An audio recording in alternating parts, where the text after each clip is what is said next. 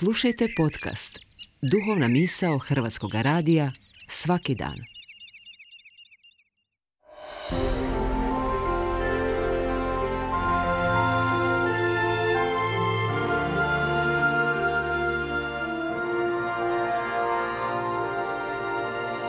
Duhovna misao. Urednica je Blaženka Jančić.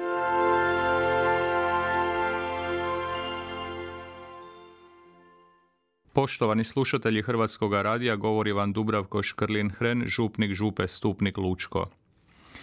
Mjesec lipanj u katoličkoj je crkvi u znaku štovanja i pobožnosti prema presvetom srcu Isusovu.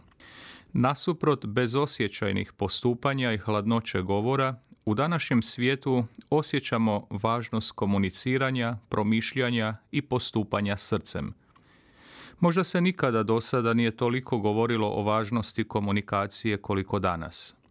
U suvremenosti se o komunikaciji razvila cijela znanost. Nudi nam se toliko savjeta pa i sredstava preko koji se može lakše komunicirati. Sve spomenuto kao da se stavlja između čovjeka i čovjeka kao svojevrsna pomoć u razgovoru, dogovoru, pregovoru, u komunikaciji.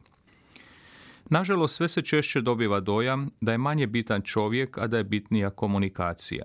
Komunikacija kao takva, nužna, hladna, bez osjećaja i bez srca. Uz pomoć spomenutih sredstava možda bolje napreduje gospodarstvo, brže se obavljaju poslovi, ali do izražaja ne dolazi čovjek. Čovjeka kao da ne želim vidjeti niti čuti, no s obzirom da bez njega ne mogu, ipak moram barem preko spomenutih sredstava s njime malo komunicirati.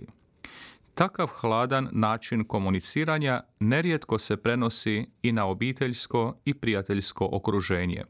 Djeca s roditeljima, unuci s djedovima i bakama, prijatelji s prijateljima, rodbina, komuniciraju većinom preko spomenutih pomagala – no, da li su za međuljudsku i obiteljsku dostatna virtualna sredstva? Ili bi ipak najbolja komunikacija bila ostvarena u susretu čovjeka s čovjekom, s pogledom lica, stiskom ruke, sa direktno izmijenjenim riječima? Ne vrijedi puno virtualna komunikacija bez istinskog susreta s čovjekom. Potrudimo se, poštovani slušatelji, stvarati kvalitetnu komunikaciju, pa i onda, kada je možda teško ostvariti živi susret, nastojimo u virtualnu komunikaciju unijeti više srca, više osjećaja, više strpljivosti. U komunikaciji bitan je čovjek, naši odnosi i govor, pogledi, zagrljaj i stisak ruke. To je ona prava komunikacija i susret ljudi kojima nije bitno sredstvo i cijela znanost oko komuniciranja, već življenost svakodnevnog susreta i spremnost na pomaganje. Isus je bio izvrstan komunikator jer je komunicirao srcem i nama je ostavio primjer blagosti, poniznosti i strpljivosti. Budemo li išli srcem Krista prema srcu čovjeka, uspjeh kvalitetnog odnosa i komunikacije sigurno neće izostati.